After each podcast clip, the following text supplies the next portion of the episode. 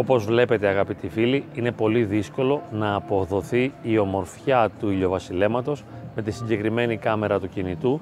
Γι' αυτό το λόγο επέλεξα να κάνω τη συγκεκριμένη ομιλία παίρνοντας έτοιμα βίντεο από το YouTube χωρίς copyright τα οποία απέδιδαν πολύ καλύτερα την ομορφιά του ηλιοβασιλέματος. Η δύση του ηλίου έχει μια ιδιαίτερη δύναμη. Θυμάμαι από μικρό παιδί επαιδείωκα να βρίσκομαι στη φύση, ιδιαίτερα στη θάλασσα και διάβαζα στο ημερολόγιο ποια ακριβώς ώρα δει ο ήλιος και πήγαινα μισή ώρα πριν έως μισή ώρα μετά τη δύση του ηλίου και απολάμβανα τα χρώματα. Άλλες φορές από το μπαλκόνι του σπιτιού όταν ήμουν έφηβος, στο νέο εικόνιο περάματος, μπορούσα να βλέπω τη δύση του ήλιου, η οποία τότε ήταν καταπληκτική, καθώς έπαιζε με τα σύννεφα και με τη θάλασσα ο ήλιος και τα έβαφε όλα κόκκινα και υπήρχε μια απέραντη ομορφιά. Οι ουρανοί διηγούνται δόξαν Θεού ποιησιν δε χειρών αυτού αναγγέλει το στερέωμα. Δηλαδή, οι ουρανοί διηγούνται, αφηγούνται τη δόξα του Θεού, ξυπνάνε μέσα μας ένα αίσθημα δοξολογίας και όλη αυτή η ομορφιά μας εμπνέει την ύπαρξη του Θεού. Είναι σαν, είναι σαν ένα σήμαντρο που σημαίνει την παρουσία του Θεού, η δύση του ήλιου. Στην νεότητά μου και ως ψυχολόγος είχα απευθυνθεί σε ένα πολύ ωραίο ξενοδοχείο στην ε, Κρήτη, στα Χανιά, στο Κρέτα Παραντάις και είχα ζητήσει να κάνω κάποιες συναντήσεις με τους Ιταλούς γιατί όλοι οι ένοικοι του ξενοδοχείου ήταν Ιταλοί τότε. Και ήθελα στην παραλία την ώρα της δύσης του ήλιου να κάνουμε κάποιες ε, συναντήσεις οι οποίες δεν θα εστίαζαν στο λόγο αλλά σαν μια εμπειρία βαθιάς χαλάρωσης και κοινωνία με αυτό το υπέροχο γεγονός της δύσης του ήλιου. Φυσικά δεν ενδιαφέρθηκε κανείς και συνέχισα μόνος μου να πηγαίνω στη θάλασσα ή και καμιά φορά στο βουνό και να βλέπω την δύση του ήλιου και να παίρνω αυτά τα υπέροχα έγχρωμα μηνύματα.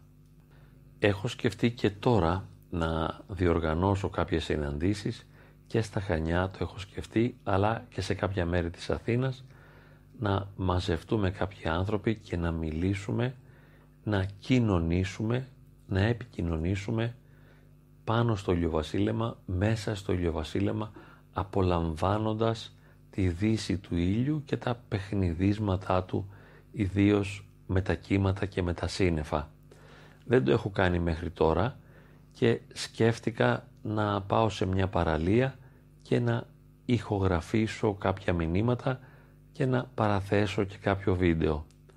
Το βίντεο όμως δεν είναι επαγγελματικό, δεν μπορούσε να αποδώσει την ομορφιά της δύσης του ήλιου και έτσι επέλεξα από το YouTube κάποια σύντομα βιντεάκια που δεν είχαν copyright και τα ένωσα μαζί τους ώστε να προσθέσω και τη φωνή και να δώσω κάποια μηνύματα σε συνδυασμό με τις υπέροχες εικόνες του ηλιοβασιλέματος. Όπως είπαμε το ηλιοβασίλεμα είναι σαν ένα πλαίσιο μέσα στο οποίο ευκολότερα μπορεί να γονιμοποιηθεί η σχέση, η κοινωνία με το Θείο. Είναι σαν να σημαίνει ο ήλιος την ύπαρξη του Θεού στην καρδιά μας και εμείς να γινόμαστε ένα σήμαντρο, η καρδιά μας να είναι ένα σήμαντρο και να ηχεί στις δονήσεις του ήλιου των σύννεφων και των κυμάτων. Όταν ήμουν μικρό παιδί και ως νέος απήχα από τη ζωή της Εκκλησίας, ήμουν άπιστος θα μπορούσα να πω, δεν είχα καμία σχέση, ούτε γνώριζα ούτε πίστευα. Βέβαια τώρα θυμάμαι κάποια στιγμή στον Άγιο Ευθύμιο στο Κερατσίνι, στον γυναικονίτη ως παιδί τότε που παρακολουθούσα την ακολουθία των χαιρετισμών της Παναγίας θα πρέπει να είχα αισθανθεί τότε την παρουσία και τη χάρη του Θεού. Απλά δεν γνώριζα τι είναι. Είχα απλώς πολύ μεγάλη χαρά και ενθουσιασμό να παρακολουθώ από ένα βιβλιαράκι αυτά που έψελναν οι ψάλτες και αυτά που έλεγε ο ιερέας και ήταν πραγματικά ένας συγκλονισμός, μια υπέροχη εμπειρία. Αργότερα απομακρύνθηκα από το Θεό διότι πίστευα ότι ο Θεός είναι ένας ασπρομάλης πατέρας κάπου στον ουρανό, παντοδύναμος, κάτι το οποίο θα ήταν αδύνατον να συμβαίνει. Ο κόσμος ε, ήταν μέσα στην οδύνη, οπότε αυτό απέκλειε στα μάτια και στο νου μου την πρόνοια του Θεού. Θα μπορούσα περισσότερο να πω ότι ο Θεός είναι απόν παρά παρόν και βέβαια όλα αυτά τα ηθικά κηρύγματα τα πρέπει και τα καθώς πρέπει, δηλαδή όλα όσα θα έπρεπε να κάνει κάποιος που πλησιάζει το χώρο της Εκκλησίας ήταν εντελώς αποθητικά για μένα. Δεν είχα κανένα λόγο να εμπλακώ σε μια βιωματική διαδικασία στένωσης της ύπαρξής μου και δεν ήθελα να περιορίσω την ελευθερία μου και να εγκλωβιστώ μέσα σε ηθικά σχήματα και ηθικά καλούπια και να πρέπει να κάνω ορισμένα πράγματα και να μην πρέπει να κάνω ορισμένα άλλα και να μην καταλαβαίνω βέβαια ως νέος τη σημασία που έχουν όλα αυτά. Μεγαλώνοντας μέσα από τις αναζητήσεις, ιδιαίτερα στην ηλικία των 25 περίπου ετών, μπορώ να πω ότι και πάλι επαναπροσέγγισα τη ζωή της Εκκλησίας και το Θεό, αλλά μέσα από ένα εντελώς διαφορετικό πρίσμα. Δεν με ενδιέφερε καθόλου η ηθική, ούτε ο καθοσπρεπισμός, δεν ήθελα να είμαι καλό παιδί, ούτε ήθελα να υποτάξω τη σκέψη μου, την ελευθερία της σκέψης μου σε κάποια δόγματα και σε κάποιες αρχές θεωρητικές, δεν μπορούσα να αποδεχθώ τίποτα με το νου μου, αλλά και η καρδιά μου δεν είχε βιώματα. Όμως, για κάποιο λόγο, αποφάσισα να κάνω ένα άλμα υπαρξιακό ώστε να δοκιμάσω τι σημαίνει να ζει κανείς κοντά στο Θεό. Μέσα από πάρα πολλές εμπειρίες με ενθουσίασε όλο αυτό το γεγονός και έχω μια προσέγγιση πνευματική, ορθόδοξη χριστιανική, έτσι θεωρώ, έτσι πιστεύω, ακόμη και αν κάποιοι άνθρωποι αμφισβητήσουν κάποια από τα λεγόμενά μου και κάποια από τις θέσεις μου, το αποδέχομαι αυτό φιλικά και το καταλαβαίνω. Δεν μπορούμε να συμφωνούμε όλοι με όλους, δεν μπορούμε να συμφωνούμε πάντα όλοι με όλους. Και όποτε και εγώ ίδιος αν ακούσω μια ομιλία ή τη σκέψη μου να ξεδιπλώνεται στο μικρόφωνο, οπωσδήποτε σε αρκετά σημεία αμφιβάλλω για αυτά που λέω, έχω δηλαδή κάποιες αμφιβολίες και μια διάθεση να αμφισβητήσω και να αναιρέσω αυτό που ισχυρίζομαι.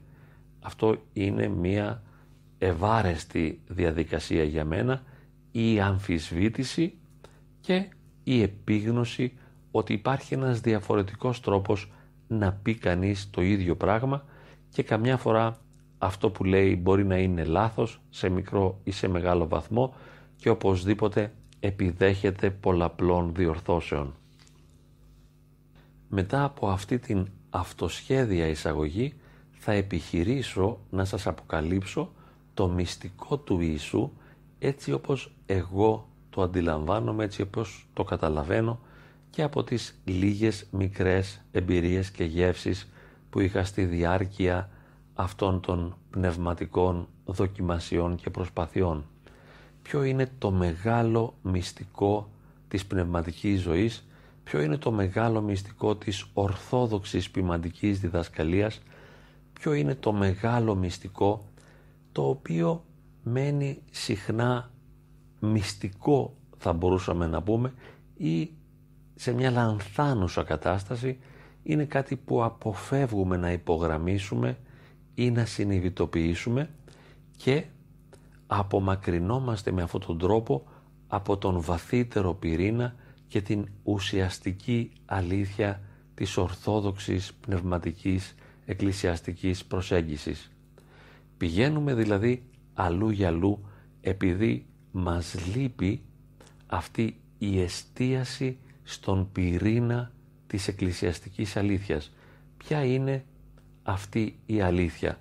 Μπορούμε να την πούμε με διάφορους τρόπους και ελπίζουμε μέσα από αυτή την ηχογράφηση κάποιος φίλος να νιώσει ένα άγγιγμα ψυχής και να συμβεί μέσα του κάποια μετάλλαξη θετική να διεγερθεί μέσα του μια όρεξη πνευματική να ξυπνήσει κατά κάποιον τρόπο ένα ψήγμα θείου έρωτος.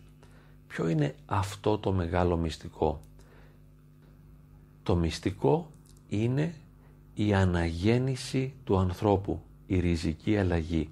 Αυτό που είπε ο ίδιος ο Χριστός στον Νικόδημο ότι θα χρειαστεί να γεννηθεί άνωθεν, να γεννηθεί ξανά, να αναγεννηθεί, να γίνει κενός άνθρωπος.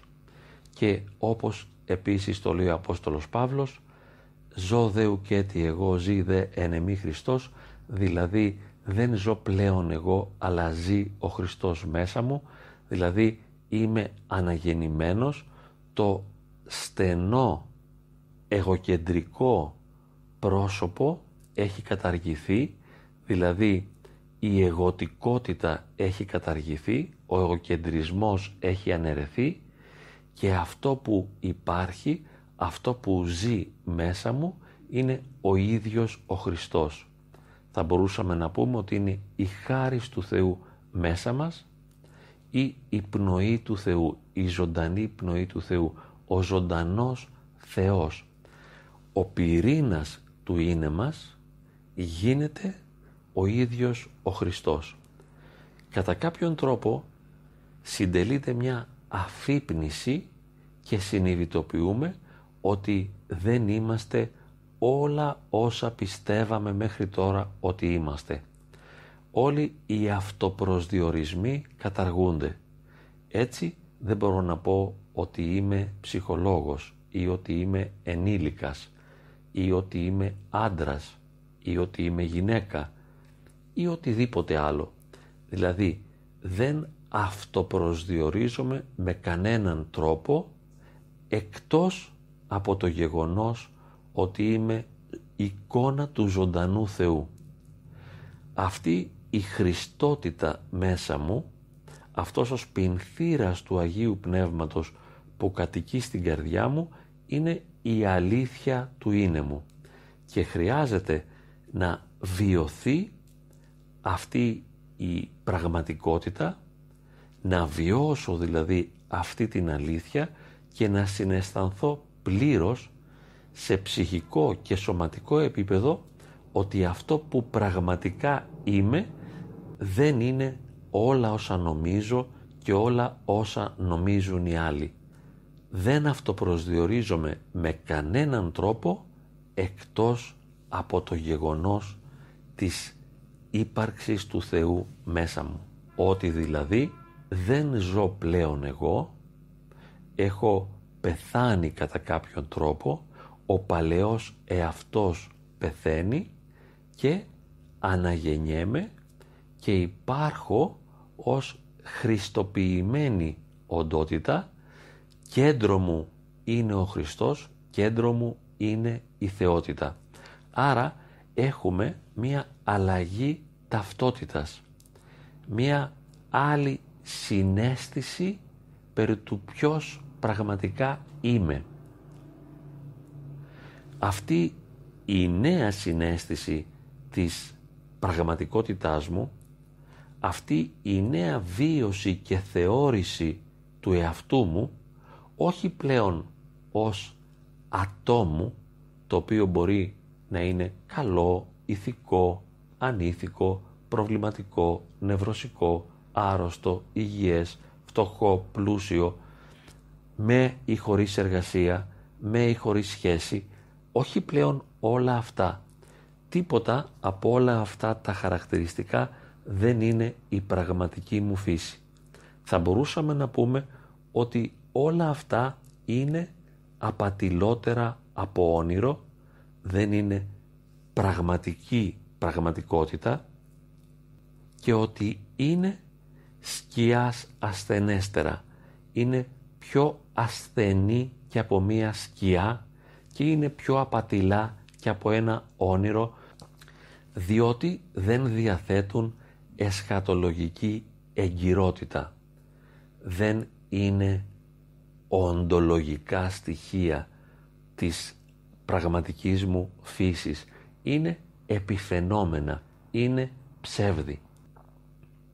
Το μυστικό λοιπόν είναι ότι η αλήθεια μου είναι ο ίδιος ο Θεός. Το μυστικό είναι ότι ανακαλύπτω ότι βαθιά αυτό που είμαι, η αληθινή μου ταυτότητα είναι Χριστός. Είμαι παιδί του Θεού κατά χάριν. Εάν συναισθανθώ αυτή τη βιωματική πραγματικότητα, τότε ο νόμος καταργείται. Ο πνευματικός νόμος καταργείται, ο ηθικός νόμος καταργείται και ζω μια πλήρη ελευθερία χωρίς να δεσμεύομαι από τίποτα. Δεν υπάρχουν προσδιορισμοί. Τίποτα δεν με καθορίζει. Είμαι ο ίδιος ως παιδί του Θεού κατά χάριν απόλυτη ελευθερία. Εάν συντελεστεί το οντολογικό βιωματικό γεγονός της αναγέννησης του εαυτού και εάν συναισθανθώ ότι αυτό που πραγματικά είμαι δεν είναι ούτε το όνομά μου, ούτε η δουλειά μου, ούτε οι σχέσεις μου, ούτε τα ψυχολογικά μου χαρακτηριστικά, αλλά η αλήθεια μου είναι το γεγονός ότι είμαι παιδί του Θεού κατά χάρη, τότε θα αλλάξει ο τρόπος που αντιλαμβάνομαι, ερμηνεύω και σχετίζομαι με οτιδήποτε με περιβάλλει. Τα πάντα αλλάζουν. Ο νόμος καταργείται, η ηθική δεν έχει καμία σημασία, αλλά αυτό που με οδηγεί, αυτό που με προσδιορίζει, είναι η ελευθερία της συνέστησης ότι είμαι κατά χάριν Θεός. Αυτό το γεγονός μου ανοίγει το δρόμο της αρετής. Έτσι δεν γίνομαι ενάρετος επειδή αγωνίζομαι να τηρήσω κάποιους κανόνες, αλλά επειδή η αρετή είναι η φυσική μου δράση, είναι η φυσική μου κατάσταση. Δεν χρειάζεται να προσπαθώ να είμαι ζωντανό μέλος της Εκκλησίας, αλλά με ένα φυσικό τρόπο αισθάνομαι ότι είμαι ζωντανό μέλος της Εκκλησίας, ζωντανό μέλος του σώματος του Χριστού.